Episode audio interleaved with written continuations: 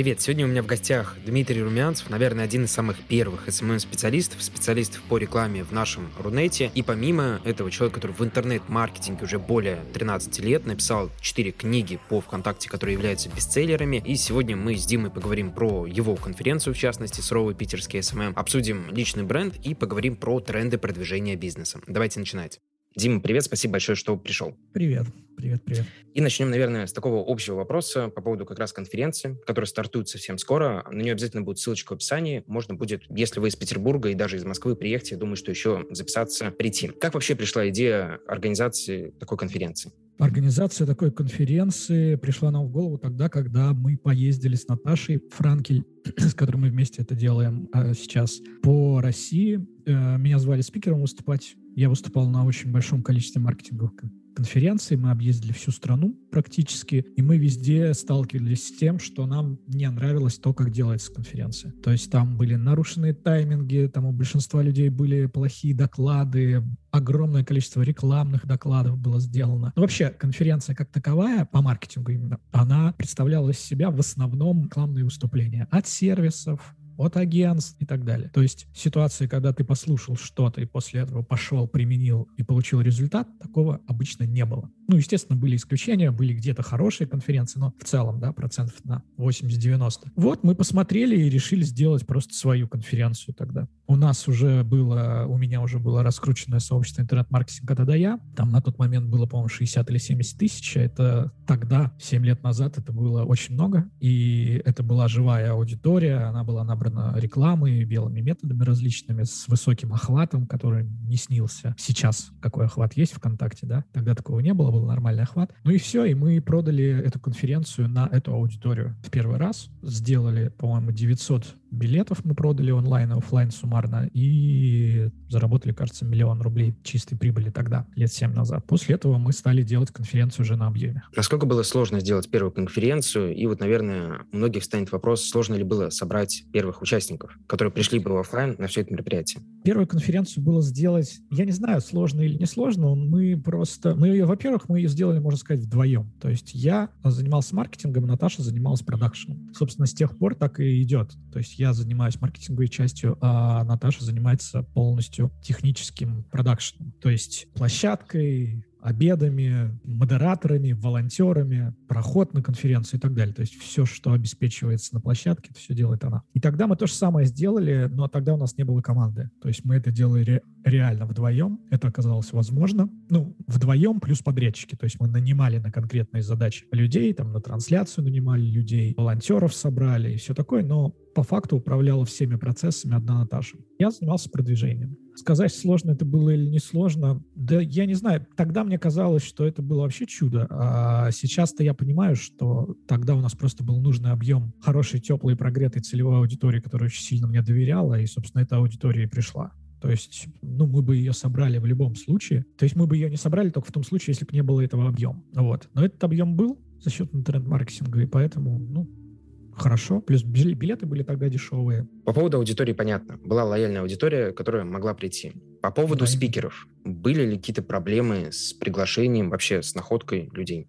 А, нет, тогда тоже не было проблем, когда мы стартовали. А, ну и, собственно, и потом это запустилось и уже потекло само собой, на самом деле. Что происходило? Мы же, опять-таки, из-за того, что у нас было сообщество интернет-маркетинга тогда я, там было куча уже э, сформировавшихся лидеров мнений. И была такая питерская тусовка СММ-специалистов, которые занимались реально нормальным продвижением. То есть тогда еще нужно понимать контекст. Ведь мы, когда делали первую конференцию, про СММ говорили, что это про имидж, про пиар, и так далее. То есть никто тогда не говорил о том, что социальные сети про продажи. То есть это даже было нонсенсом. Некоторые спецы так и в комментариях в Фейсбуке писали, да что же вы хотите от СММ-продаж, так не бывает. Вот. А мы сказали, что так бывает. Не просто бывает, а еще и с цифрами конкретными, со стоимостью лида, там, и со стоимостью других параметров, с возвратом инвестиций, с ROI там, и всем остальным. И такие спецы собрались в Питере. В Питере была и остается очень такая серьезная школа по СММ. Ну, школа я имею в виду не конкретная какая-то школа, а общая школа города, да. И, собственно, тогда мы взяли просто всех этих спецов, они все были из Питера, то есть суровый питерский СММ на первом этапе, на первых двух конференциях, это была именно питерское позиционирование, то есть все, все абсолютно спикеры были из Санкт-Петербурга, и в этом был еще концепт, то есть суровый питерский СММ сейчас стал нарицательным, да, а тогда он еще под собой подразумевал и спикеров из этого города.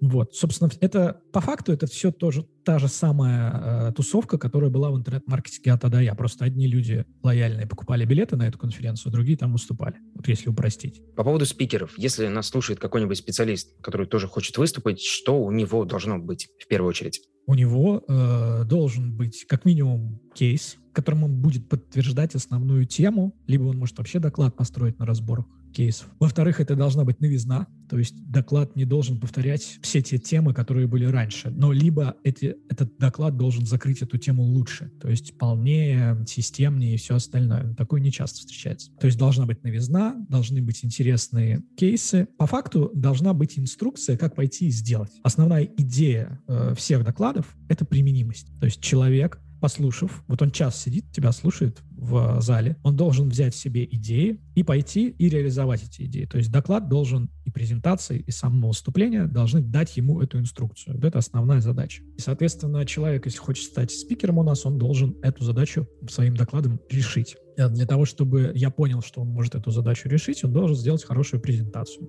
Примеры таких презентаций он может посмотреть с прошлых выступлений. Мы много докладов выложили в, на YouTube старых, ну, как старых, относительно старых, да. И там понятно, что там не чистые доклады, то есть там чаще всего именно кейсы мы вырезаем из общего видео, потому что видео были бы часовые, а у нас там по 15 минут есть, по полчаса и так далее. Ну, в зависимости от видео. То есть там далеко не все, там процентов 20 выложено из того, что есть. Но по этим 20 процентам можно составить впечатление, что в докладе есть. Вот. И цифры, конечно. То есть если мы рассказываем какой-то кейс, то, что он хороший, качественный, нужно подтвердить цифрами, если это возможно, потому что бывает, когда цифр, ну, просто нет в силу темы, да, то есть когда мы комьюнити, например, рассказываем, мы не можем цифрами комьюнити подтвердить в плане продаж, но там другие метрики будут. Вот.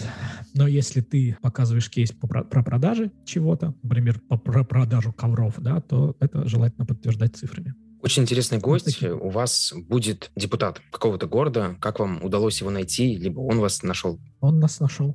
На самом деле у нас уже сейчас, когда конференция проходит в седьмой раз, и у нее очень высокая репутация, она уже притягивает сама людей. У нас священник будет выступать. У нас будет кейс про продвижение прихода какого-то там в Красном селе, что ли, не помню. Вот. И там будет священник среди спикеров. И политики будут. Да, два даже доклада будет. Один от ЛДПР, будет парень и один вот э, мэр города. Не депутат, а мэр. Мэр города Вологды, по-моему. Он в ТикТоке ведет канал свой. Да, видел его в ТикТоке. У нас выступал министр э, туризма Калининграда на позапрошлой конференции. Нормально. У нас есть люди федерального уровня. А насколько вы примерно выросли в цифрах с своей первой конференции? Это уже, получается, седьмая. 20 раз. И по количеству участников, и примерно по спикерам, и по деньгам? Не, по количеству участников мы выросли не в 20 раз, по количеству участников мы выросли раза в 3 или в 4. Мы выросли в 20 раз в деньгах по сравнению с первой конференцией. То есть теперь это можно считать успешным бизнес-проектом, который приносит много денег? Да, вполне, конечно. Какие корректировки внес ковид? Стало ли сложнее? Потому что помню, что в прошлом году все это происходило в онлайн-формате. В этом это будет и, как всегда, и офлайн, и онлайн. Ковид внес корректировки большие. Ну как, мы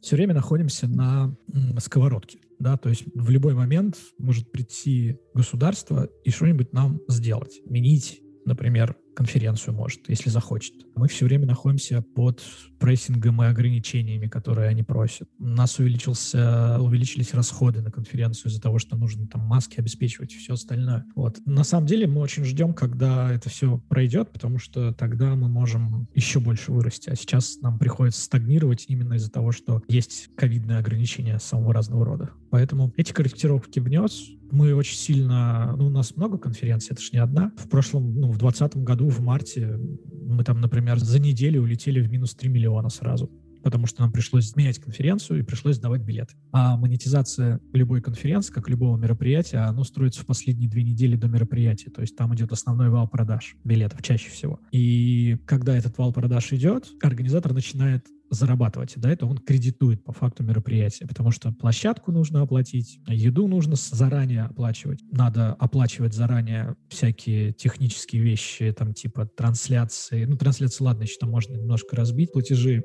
но различные зоны, там, например, и все остальное, полиграфию и так далее. В общем, идет очень много расходов, а расходы часто берутся из билетов. То есть билеты продаются и сразу уходят в оплату расходов. И за две недели идет пик билетов, и в это время идет заработок основной. И вот мы потратили, естественно, практически все деньги, которые нам были нужны э, из билетов на расходы, и отменили мероприятие. В результате пошли возвраты билетов, и нам пришлось постоянно, постоянно, постоянно их возвращать, а деньги мы уже потратили. Соответственно, 3 миллиона как с куста нам надо было отдать. А денег в последние две недели мы не заработали. Ну и все. У нас тут же образовался долг, и нам пришлось очень усиленно переходить в онлайн и решать задачу. Ну, мы решили, но просто это было очень больно и очень нервно. Вот.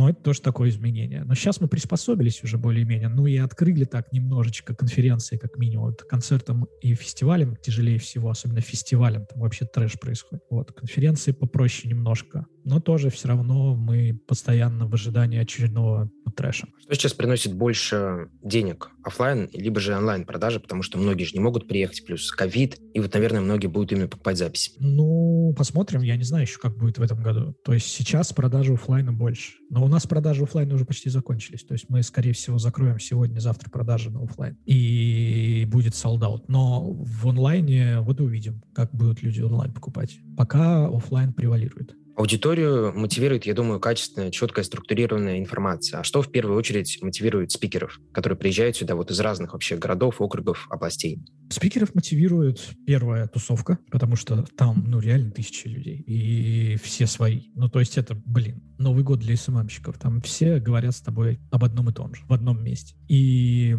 это первая мотивация. Вторая мотивация — это аудитория, потому что многие люди, когда выступают, потом получают клиентов, в зависимости от того, как выступили. И этот шлейф еще идет потом дальше, дальше, дальше. То есть клиенты приходят в течение там, года, потому что записи смотришь в течение года. Потом э, мотивирует, естественно, просто выступление на сцене для части аудитории. Это прикольное просто переживание. Перед полным залом, там, перед тобой 500 человек, когда сидит, это, ну, драйв признание какое-то. Но на самом деле признание, скорее всего, еще такой сильный мотиватор. То есть, если ты выступаешь на суровом, это значит, что ты, ну, ты прошел. Отбор проходит вообще не все. И некоторые с третьего, с четвертого раза попадают. В общем, это такое профессиональное признание, это, я думаю, тоже мотивирует. Мы можем сказать, что суровый прокачивает сильно твой личный бренд, как специалист. Да, да, в том числе. Многих, кстати, это вот очень частая ситуация, когда человек выступил у нас на конференции, потом его берут все другие конференции на рынке. То есть люди просто по лендингу идут, смотрят, кто у нас выступает, и списываются с ними. Все. Плавно перейдем к следующей теме по поводу личного бренда. Что это вообще такое, что это представляет из себя в наше время и как его развивать? Начнем, наверное, с первого. Что вообще такое личный бренд сейчас?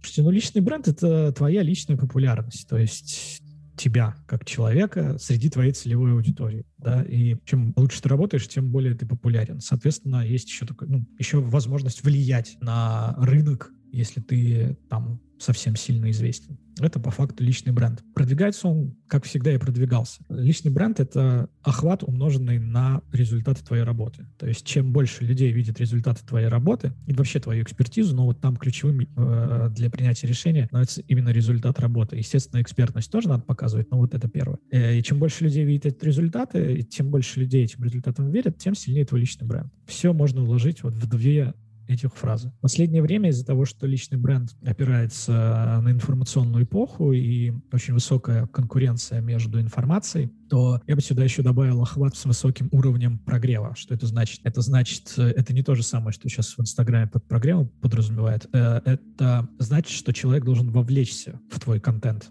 и в твои результаты. Потому что мы не знаем, вот у нас есть охват, допустим, я не знаю, твою публикацию видит 30 тысяч человек, но мы не понимаем часто, особенно в э, соцсетях текстового типа, как сильно человек вовлекся в этот текст. Дочитал ли он его до конца, осознал ли он его в голове, запомнил ли он что-то оттуда и так далее. Он может его просто пролистнуть и попасть в охват. И такой человек, естественно, такого человека мы не закрепились у него в сознании, не закрепились у него в голове. И вот поправка такая, что это не просто охват, а охват с высоким уровнем вовлечения человека. Лучше всего запоминается на самом деле видео. То есть если у нас есть видео и живые выступления, то есть если мы час выступаем где-то, и человек нас смотрит до конца, то он час вовлекается в нас. И если у нас достаточный охват, там, допустим, 10 тысяч человек на эфире, да, и мы делаем такие эфиры регулярно, то мы откладываемся в головах очень большого количества людей очень сильно. То есть не просто по поверхности я там что-то на 2 секунды тебя заметил, да, а я тебя осознал у себя в сознании. И вот это немаловажный фактор сейчас,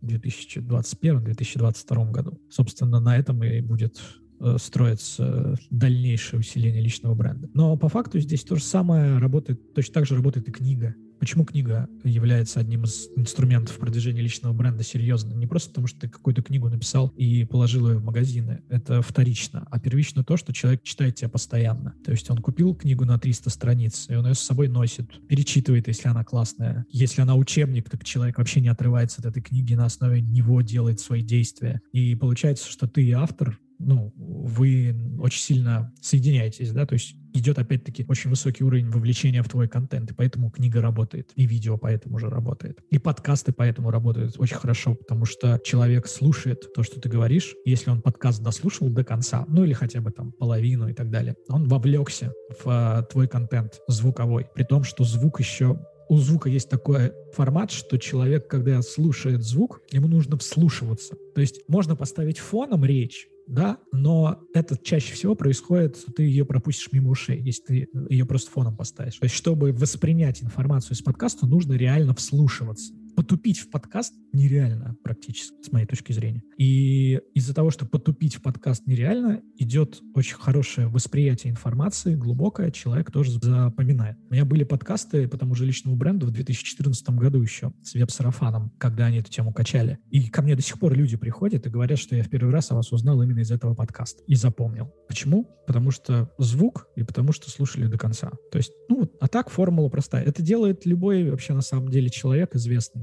Если мы возьмем актеров, а, допустим, мы возьмем, не знаю, Гарика Харламова, что он делает? Он показывает результат своего профессионализма в виде того, что он смешит людей. Люди видят его, да, из-за того, что у него большой охват по телевидению, из-за того, что у него большой охват на YouTube-каналах, ну, везде, где идет посев его видео, и о нем все больше и больше людей знает. То есть он показывает результат, я вас смешу, и показывает это большому количеству людей. Все. У Гарика Харламова есть личный бренд. То же самое с актерами. Что происходит с каким-нибудь, не знаю, Хабенским? Он снимается в фильме. Мы смотрим этот фильм от начала и до конца. То есть мы два часа с ним на связи вовлекаемся в этот фильм, естественно, в силу устройства кино просто. Видим его прекрасную игру, то есть результат его профессионализма, результат его работы. И видим это в большом охвате. То есть кино показывают по всей стране, плюс пираты качают, плюс, ну, короче, все его видят, да. Что мы имеем? Мы имеем, ну, популярного актера. В случае, когда актер федерального уровня, типа Хабенского, то есть он классно показывает свои результаты, и его видит вся страна он обладает мощнейшим личным брендом. В случае, когда у него мировой охват, типа Шварценеггер, он обладает мировым брендом. В случае, если это какие-нибудь э, мини-сериалы с маленьким охватом, то мы этого актера даже можем не знать. И мы его не знаем, потому что ему не хватает охвата просто-напросто, потому что эти маленькие сериалы смотрят немножко там вечером по телевидению или там на каких-то ресурсах, ну то есть он не обладает таким охватом, как обладает там двухчасовой блокбастер. Все. То есть это работает даже в развлекательных жанрах, а не только там в экспертном жанре. И здесь все то же самое. Просто социальные сети — это способ получить этот охват. А как мы можем распознать человека, у которого есть по-настоящему хороший личный бренд? Потому что вот даже зайдя в Инстаграм, можно увидеть, что просто огромное количество людей неизвестных, непонятных, там, без фотографий, продают какие-то обучающие материалы и доказывают всем, что у них очень известный личный бренд? Ну, э, личный бренд можно проверить, например, через Вартстат. Вартстат — это до- достаточно объективная статистика в том смысле, что она, конечно, не показывает точное узнавание, сколько людей знает тебя, но она показывает э, развитие да, и показывает спрос. Если мы вобьем в Вартстат Дмитрий Румянцев, Дмитрий Кот, или там Аяс Шабудинов или еще кто-нибудь, то мы увидим серьезный спрос на этого человека в поисковых системах и увидим рост спроса на человека в поисковых системах.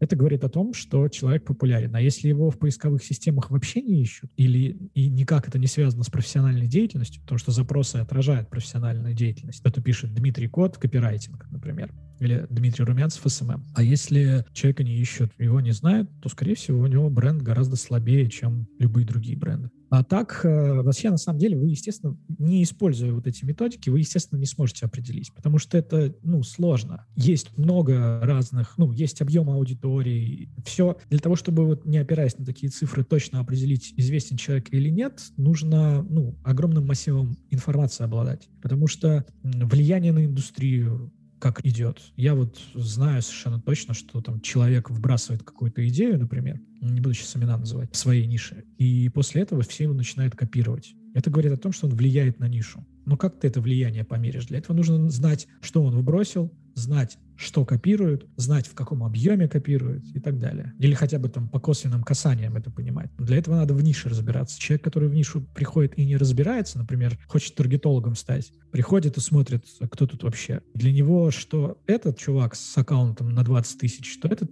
чувак с аккаунтом на 20 тысяч, они одинаковые. А если еще он не разбирается, он не понимает, что там вот у этого таргетолога аккаунт на миллион, но он весь накрученный. Он видит эту простую цифру подписчиков миллион. Он даже не видит, что там под каждым постом, не знаю, тысячи реакций на миллион аудитории. И считает, что это, ну, нормально, круто значит, он популярней. А, плюс есть еще такое сегментирование по соцсетям. Например, в Инстаграме меня знает гораздо меньше людей. То есть э, в ВК вообще, ну, как бы все понятно. Никто э, из осмысленных э, людей в нише СММ не будет ситуации, что он не знает такой Дмитрий Румянцев. Но я и написал все основные книги по ВК, которые, на, на, на которых люди учились все это время. То есть других книг просто по ВК не было нормальных, только там небольшие какие-то. А в Инстаграме, например, у меня нет такого бэкграунда. И вот сейчас, хотя часть аудитории из ВК пришла за мной в Инстаграм, но я запускаю трафик, запускаю рекламу, вижу, что люди не осознают, кто я такой. И для них э, какие-то местные небольшие авторитеты по таргету или там по СММ являются более значимыми. То есть даже в моем случае, ну, вот этого может не происходить. Хотя если мы пойдем в Wordstat и общий спрос посмотрим по стране, то, конечно, там будет не сравнить со мной в плане, ну, в разнице, да, там, я не знаю, на меня ищут там по несколько тысяч человек в день, например, а этого человека будет искать по пять человек в день. Разница как бы будет другая. Вот, поэтому тут однозначно ничего не сказать. Вот только такой инструмент более-менее что-то показывает. Есть ли какой-то систематический подход и план, который поможет продвинуть свой личный бренд, например, на ежемесячные 500 поисков по имени и фамилии? Я не могу сказать, сколько нужно конкретно сделать действий, чтобы э, эту корреляцию сделать. Ну, например, по 500 человек, чтобы искали. Просто я смотрю ну, такие нормальные имена. Это еще же зависит от объема ниши. Если мы продвигаемся в нише SMM и таргета, это более-менее широкая ниша. Если мы продвигаемся в нише, не знаю, автоматизации систем, то это очень узкая будет ниша. Если мы, например, качаем личный бренд в нише B2B, это тоже будет узкая ниша. Человек может влиять реально на индустрию в эту нишу, но его будут мало искать в артстате. Просто потому, что ниша маленькая. Если человек работает на широкую нишу, отношения, там, кино, э, еще что-то, и становится там федеральным уровнем, то здесь будет больше спрос, потому что, например, тот же Гарик Харламов всем понятен, да, но в нише SMM уже будут другие цифры. То есть тут тоже сравнивать и сказать, вот надо сделать столько-то действий, чтобы получить такой-то спрос, это неправильно, потому что это очень сильно зависит от того, где мы продвигаемся. Я сейчас не говорю про раскачку личного бренда именно на федеральном масштабе. Для того, чтобы на федеральном масштабе становиться брендом, нужно сделать так, чтобы вся целевая аудитория понимала, о чем ты говоришь. А такого не будет никогда, если ты работаешь в специализированной нише. То есть основной массе страны наплевать на таргет. Для того, чтобы люди понимали, для чего это нужно, и обращали внимание на суперспеца в этой нише, нужно, чтобы они все таргетом занимались или касались его так или иначе. А это, ну, почти невозможная задача. Не нужно просто. Вот, поэтому по вардстату я ничего не могу сказать, да и не нужно. Это бессмысленное мерение в данном случае. Нужно сравнивать с людьми внутри своей ниши. То есть если мы сравниваем бренд специалиста в нише SMM, смотрим в SMM есть там Румянцев, Халилов, еще кто-нибудь, да, Ткачук, Леша. Смотрим спрос на них в Артстате. Вот между собой их можно сравнить по узнаваемости. Да? Халилов, например, будет меня обходить каких-то месяцах особенно. Вот. И здесь еще можно какой-то вывод сделать. А когда мы сравниваем разные ниши, это ну, не нужно делать, это нереально. Что касается алгоритма, он очень простой, он же упирается вот в это, в эти два слова. Это результаты, умноженные на охват. Соответственно, для того, чтобы качать личный бренд, нужно показывать свои результаты и свою экспертизу, а в социальных сетях это делается через контент. Через контент в видеоформате через контент, в текстовом формате через контент, в звуковом формате, на всех возможных площадках, в Инстаграме, ВКонтакте, в ТикТоке, если в ТикТок сейчас заходишь, в Фейсбуке, если там еще работаешь, там достаточно твоей целевой аудитории и так далее, на Ютубе. И чем больше... И дальше э, тебе нужно этот контент показать максимальному количеству людей. И делать это регулярно и постоянно. И чем больше будет таких людей, тем лучше. Плюс там еще сарафан начнет добавляться и так далее. Но в целом это вот так. Есть какой-то список каналов или вот какие-то основные каналы, которые стоит применять на своем старте? Потому что есть, наверное, что-то более длительное, как подкасты, которые можно годами записывать и вот только набирать аудиторию, что-то более быстрое, например, тот же ТикТок. Быстрое — это Инста, конечно, сейчас. ВК пока но он начинает сильно уже совсем стагнировать и непонятно. Я бы начинал с инсты сейчас. ТикТок э, тоже вариант, но непонятно совершенно, что там с профессиональным контентом. То есть пока это вообще не ясно. Если ты развлекательный контент делаешь, тогда может быть. Если ты широкий контент, то сейчас там девочек полно психологов, э, есть э, звезды старого формата, которые тоже психологией занимаются, отношениями занимаются. Вот это в первую очередь. Да, вот это в ТикТоке супер. Можно качать. И если ты еще харизматично об этом рассказываешь, знаешь, умеешь, попадаешь в тему там и так далее. А вот если ты профессионально берешь нишу, ну вот, например, я бы мог сейчас попытаться качать в ТикТоке нишу организатора мероприятий, личный бренд по организации мероприятий. Мы раскачали личный бренд по организации мероприятий, но Наташа Франкель. Она сейчас является одним из лидеров мнений в этой индустрии, никто не ставит под сомнение, что Франкель является брендом внутри ивент направления. Но мы это делали в ВК и в Фейсбуке, и немножечко в Инстаграме тогда, когда мы начинали. Сейчас, если бы мы начинали, в ТикТок бы я не пошел, потому что аудитории нету нужном количестве. А алгоритмы ТикТока я не могу настроиться по каким-то тонким параметрам э, внутри этой социальной сети, вот взять именно организацию мероприятий, найти людей, которые именно организацией мероприятий интересуются, и показать им контент Наташи. Не могу. Его еще и записать надо. Если я пойду в Инстаграм, там это попроще. Хотя тоже тяжело. Вот. То есть это зависит от того, где ты работаешь, в какой индустрии. В целом, в целом проще пока всего вынести. Быстрее. Если, если мы берем специалистов, которые занимаются продвижением социальных сетей, как-то со всем этим связаны, то вот Instagram must have. Да. Если мы берем какие-то бесплатные инструменты продвижения, то есть есть те, кто не хочет вкладывать что-то на стартовых этапах, то, возможно, стоит смотреть в сторону там других площадок, где есть бесплатный трафик. Потому что в Инстаграме, если ты с нуля заходишь, все-таки будет немного тяжело без денег вообще. Да без денег вообще везде будет тяжело. Ну, в ТикТок можно заходить без денег. Но как бы я бы не рассчитывал на то, что деньги будут не нужны. Нужно э, реинвестировать деньги постоянно. То есть нужно взять деньги, которые ты заработал, и отложить часть из них на платное продвижение. Тогда это будет быстрее и интереснее. Но в ТикТоке, да. Ну, в ТикТоке еще пока вообще таргет там еле, ну, только начался. Он уже нормальный, но он еще обкатывается очень серьезно. Поэтому там пока и платных продвижений-то просто нет. Но я еще пока не встретил... Нет, одного только, по-моему, встретил спеца, который бы в ТикТоке набрал бы какую-то аудиторию на протаргетированную рекламу узкая слишком ниша. Какой фактор является определяющим в продвижении личного бренда? Там, показывание своей жизни, какие-то блогерские черты, харизма, профессиональная информация, кейсы? Результаты. Результаты, которые ты показываешь. Так или иначе. Через видео, через текст, через звук. Результаты и экспертный контент. Две вещи. Человек должен поверить в то, что ты профессионал. Все. Очень просто. Ты же веришь, что Гарик профессионал? Почему? Да. Потому что он смешной. Ты ржешь, когда ты его смотришь. Профессионал, профессионал. Дальше идет в силу э, в охват. Вот здесь то же самое. Человек должен увидеть твой контент и понять, что ты клево SMM делаешь, или ты клево таргет настраиваешь. Он делает эти выводы чаще всего на основе того, какие ты результаты показываешь. Ну, либо на основе того, как ты разбираешь какой-то вопрос, какой-то предмет. Если ты конкретен, интересен, убедителен, то человек тоже тебе поверит. Соответственно, чем больше таких людей увидит, тем лучше. Я вот сейчас в Инстаграм, когда я пришел, я давно в Инстаграме был, но у меня огромный массив э, движений был сделан в ВК. И я там э, обладаю, обладаю, обладал большой аудиторией. Сейчас она начинает из ВК уходить, поэтому я теряю там часть аудитории. Но в Инсте я этих движений не делал. Вот я сейчас по факту с нуля, практически с нуля,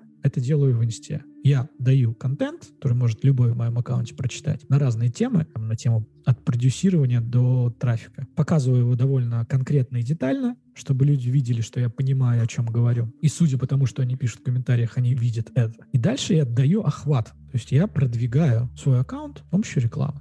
Постоянно там каждый день мне тратятся деньги на Я тот же самый алгоритм сейчас использую для инсты. Уже более 13 лет ты работаешь с продвижением бизнеса. Если бы 13 лет кто-то назад сказал про то, что нужно продвигать бренд какого-то малого и среднего бизнеса, ну вот объективно большинство специалистов с тобой бы сейчас не согласились. Вот в текущее время, на 2022 год, должен ли быть бренд у бизнеса? ну, бренд у бизнеса всегда должен быть. Ты имеешь в виду личный бренд? Именно личный бренд в социальных сетях, вот на каких-то подобных каналах. Не обязательно. То есть, э, если мы говорим про личный бренд, то не обязательно, потому что что такое личный бренд? Что он позволяет? Он позволяет убыстрить процесс работы, он позволяет, ну, убыстрить, а он позволяет отстроиться от конкурентов, он позволяет закрепиться э, в нише и так далее. То есть плюсов у личного бренда действительно много. Но у него есть и минусы, которые не очевидны многим. Ну, например, если что-то случится в бизнесе с тобой лично, да, с владельцем. Ты, например, владелец, качаешь свой личный бренд, продаешь через это там одежду в интернет-магазине. Если с тобой что-то случится, то интернет-магазин сдохнет. Почему? Потому что ты уйдешь из поля, а покупали у тебя по факту лично. По этой же причине ты бизнес не можешь продать. А ведь это актив. Если ты его особенно разработал, он приносит прибыль и все такое, его можно продать. Тебе надоело заниматься бизнесом, ты решил уйти на покой. И если ты решил уйти на покой и уйти из инфополя, у тебя и бизнес может поехать если ты его не раскачал серьезно. Поэтому это серьезные на самом деле вещи. Если ты вовлечен в процессы, потому что у тебя личный бренд, например, если взять бизнес по онлайн-образованию, да, по онлайн-школам, который сейчас на волне, то там владелец очень часто личный бренд которого, да, от него зависят все продажи курсов. То есть если не он э, будет продавать, то курсы не купят, потому что идут на преподавателя. Это накладывает на себя обязательства по записи этих курсов, по проверке там домашек, пусть даже на дорогих тарифах, по твоему присутствию в социальных сетях и все остальное. То есть все зависит от тебя. И вот, ну, я просто это как пример привожу. И если ты исчезаешь, из инфополя, то все, все продажи сразу падают. Это такие на тебя ограничения накладывает на самом деле. Ты вроде деньги зарабатываешь достаточно, но в любую секунду, если с тобой что-то произойдет, все полетит э, вниз. И здесь приходится искать баланс, то есть делать и бренд школы одновременно, и бренд личный. И в других бизнесах то же самое может быть. То есть э, привязка к личному бренду может быть чревата в случае, если ты пробуешь нишу, например, э, не знаешь, э, что будешь делать дальше, надоело тебе это направление и все такое. Но, с другой стороны, продвигаешься быстрее, проще и действительно отстраиваешься от других конкурентов, может вообще выйти, можешь вообще выйти из конкурентов, потому что если есть два магазина одежды и владельцы одного из них очень хорошо знают на широком охвате, то, конечно, этот магазин будет продавать лучше, чем любой другой. Вот. Поэтому тут каждый для себя решает, что ему нужно. Но совершенно точно, что можно продвигать бизнес, вообще не опираясь на личный бренд. Но при этом бизнес, он, в принципе, должен сейчас присутствовать в социальных сетях даже, даже без какого-то там сильного бренда. То есть просто должна быть какая-то страничка, на которую люди могут зайти, посмотреть там, грубо говоря, фотографии, чем занимается компания, посмотреть какие-то отзывы. Да, да. Это должно быть сейчас у всех.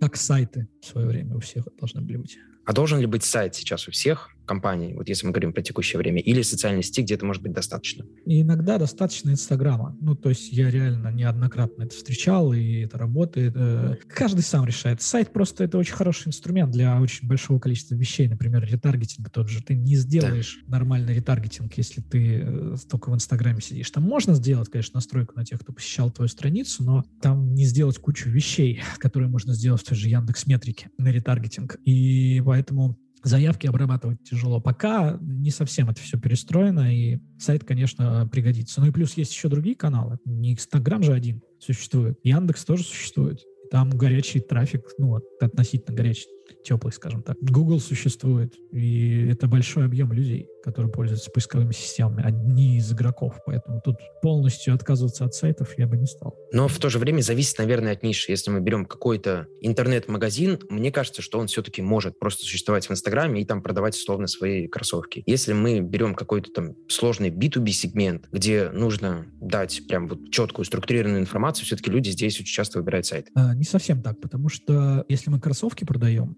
то тем более, потому что люди на самом деле дофига товаров покупают именно через поиск. То есть они вбивают в поиск купить кроссовки, смотрят 10 сайтов, ну не 10, там по-разному, да, в зависимости от того, что, смотрят фотографии. Ты в Инстаграме не сделаешь удобный каталог, ну вот реально. Его Инстаграм готовит Готовит, дорабатывает. Ну, готовит, дорабатывает. Это пока еще долго готовить и дорабатывать. Сможет ли Инстаграм e-commerce подвинуть? Это вообще вопрос. Потому что как бы он ни дорабатывал, он что там, фильтры сделает в каталоге нормальные? Он сможет э, сделать фильтрацию по, по цене? Ты же в нормальный интернет-магазин, когда приходишь, да или в марке, Яндекс Маркет, да, в агрегатор интернет-магазина. Ты можешь цену выставить, ты можешь галочки поставить по характеристикам, ты можешь э, выбрать, почитать э, предельные отзывы на конкретный товар. Какой Инстаграм может это сделать? Он не может этого сделать. Отзывы про товар он точно не может сделать. Небольшой магазин с монопродуктами, там, с небольшой веткой продуктов, да, может быть хорошо.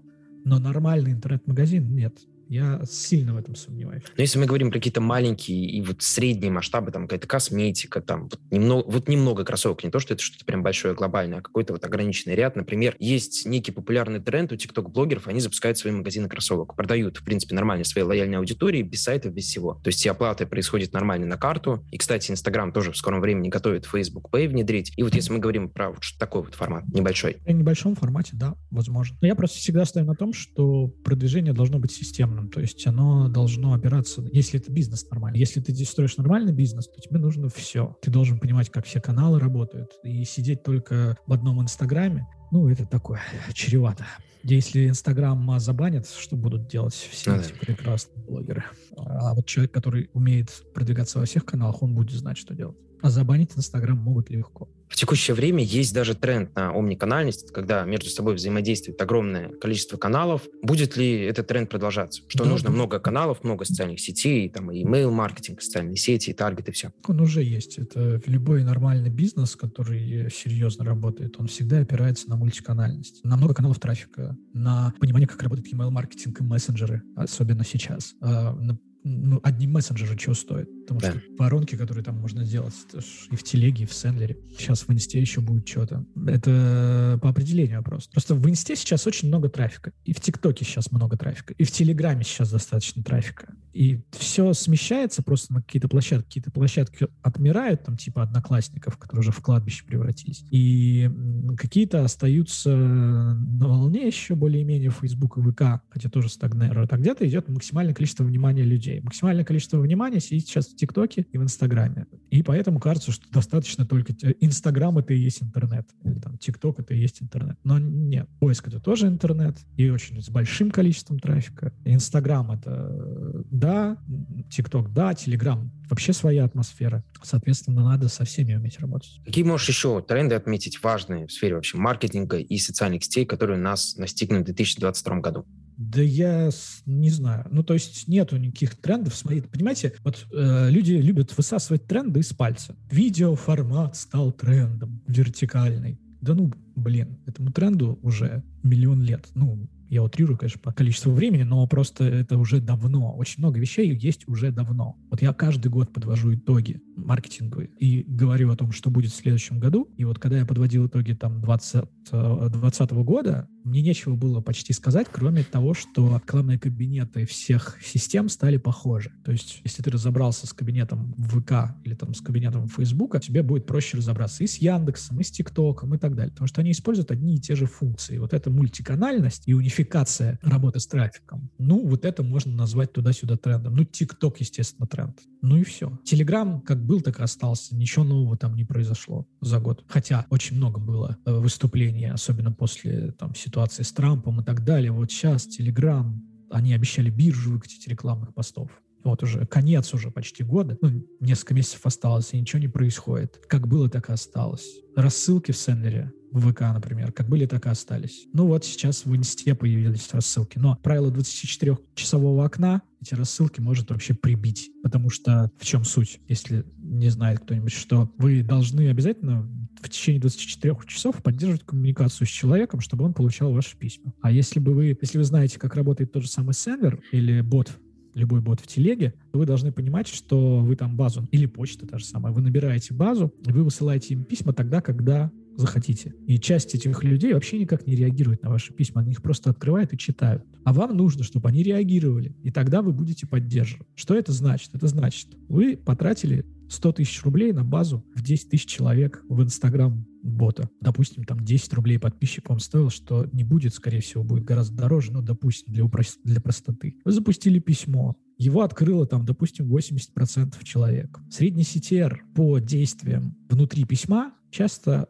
это процентов 10-20. То есть примерно через двое суток вы потеряете в основной объем вашей аудитории, за которую вы заплатили деньги, потому что она не вступит с вами в коммуникацию, не успеет. Либо вам нужно придумать какое-то супер-мега вовлечение, но даже если вы придумаете супер-мега вовлечение, у вас все равно останется половина этой базы. То есть из 100 тысяч денег, которые вы потратили на привлечение в бота, вы половину людей сразу потеряете. И сделать так, как много людей придут неопытными, которые вообще про вовлечение ничего не знают, они потеряют всю базу, почти, ну, 90% базы. И это, кстати, будет, это будет, будет средняя цифра. То есть открываемость письма у нас 80%, внутри письма 11-20% э, переходит по ссылкам. Это значит, что примерно вот 10-20% людей реагируют на что-то, что есть внутри письма. Это может быть кнопка бота, это может быть ответ и так далее, но это будет 10-20% чисто математически. То есть, а мы оплачиваем всю эту базу. Ну вот и все. Вот, например, как легко накрывается вся эта истерика по поводу э, этих ботов. При окне в 24 часа, который существует в WhatsApp, и поэтому вокруг WhatsApp не происходит этой истерики. WhatsApp стоит у большего количества людей, чем Instagram по последней статистике. И они переписываются и пользуются WhatsApp. Вот перед тобой 60-миллионная или там 70-миллионная база людей. А, наверное, через некоторое время вообще все ну, будут пользоваться WhatsApp. И что ты можешь с этим сделать? Да ничего ты не можешь с этим сделать, потому что там есть правило 24-часового окна, которое перетекло из WhatsApp э, в Instagram-бота. Поэтому вот эти все истерики и сопли по поводу того, сейчас мы на ботах в инсте что-то заработаем и так далее, надо еще подождать и посмотреть, что будет. Я думаю, что ничего вы не заработаете на э, этих ботах, практически никто. Вот. Ну, либо какую-то схему надо придумать. Не знаю, посмотрим, может, что-нибудь придумают. Но вот практика показывает, что вот в Сендлере, когда мы работали в ВК, да, там люди вынимали огромное количество денег за счет именно охвата. 80% охват, отличные переходы по ссылкам, открываемость, никаких правил 24 часов. В телеге то же самое. Работает. А в инсте нет. Вот. Ну вот это можно назвать трендом, который зарождается. Но я думаю, что он как зародится, так и умрет в течение года. То есть все новое — это так или иначе хорошо забытое старое? Конечно. Все повторяется. В инструментах все повторяется. Важно понимать смысл того, что ты делаешь базу того, что ты делаешь. Вот знаешь, для меня в этом году, на самом деле, было таким довольно интересным открытием в ситуации на рынке, особенно когда я в инсту пришел, начал смотреть, что там происходит более глубоко, люди вообще не понимают, что они делают. То есть ведь маркетинг, например, начинается с изучения своей целевой аудитории. Ну, то есть если ты не знаешь, чего хочет твоя целевая аудитория, какие у нее проблемы, то весь твой маркетинг остальной, он бессмысленен. Ну, то есть это э, вслепую идти и пытаться что-то сделать. Иногда можно попасть, но чаще всего нет. А исследование целевой аудитории, которое позволяет делать современные инструменты, это, ну, важный шаг. И мы, например, даже, вот это, знаешь, это на, на самом деле было какой-то моей ошибкой, мы сейчас переделаем из-за этого курса, я всегда считал, что эту базу люди знают. Ну, то есть это очевидно. Мы же, ну, у нас нету сомнений в том, что для того, чтобы стать, ну, прочитать книгу, надо знать алфавит, да, или научиться в школе читать. Ну, то есть я, когда курс делаю, я же не учу людей читать, потому что очевидно, что они умеют читать. И вот то же самое было с целевой аудиторией. Я думал, что они умеют читать, то есть они понимают, что целевую аудиторию надо знать, особенно владельцы бизнеса. Так оказывается, они никто этого не понимает. Они не знают, что такое лестница Ханта, они не знают, что такое уровень принятия осознанное э, решения, они не знают, что такое выявление потребностей, не знают, что такое выявление возражений, не знают, что такое выявление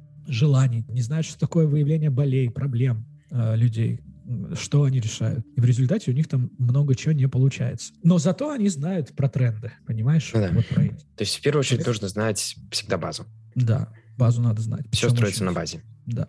И давай в заключение сможешь, наверное, порекомендовать какой-то пул книг, которые помогут получить вот эту базу, и там, возможно, кто-то встанет на путь вот этого интернет-маркетинга. Слушай, ну, здесь мне проще тебе дать пост мой, потому что можешь там это дать какие-то сопроводительные материалы, потому что uh-huh. у меня топ-20 пост был написан еще в 2019 году, они практически все актуальны, эти книги, и они дают такое, ну, широкое представление, то есть это я бы на самом деле сделал бы учебниками по направлениям, потому что интернет-маркетинг я вкинул в чат. Uh-huh. Интернет-маркетинг, э, он же, ну, из многих составляющих состоит, из копирайтинга, из внимания, кто целевая аудитория, из, ну, работы там в социальных сетях, сейчас. И, собственно, вот там есть 20 книг, которые дают почти исчерпывающие ответы на эти вопросы. Они до сих пор актуальны, и если их всех прочитать, осознать и реализовать, на голову будете обходить много кого. Дим, спасибо большое, что пришел. Был очень рад с тобой пообщаться. Хорошего провождения, сурового. Уже получается седьмой раз. Удачи. Да, пока.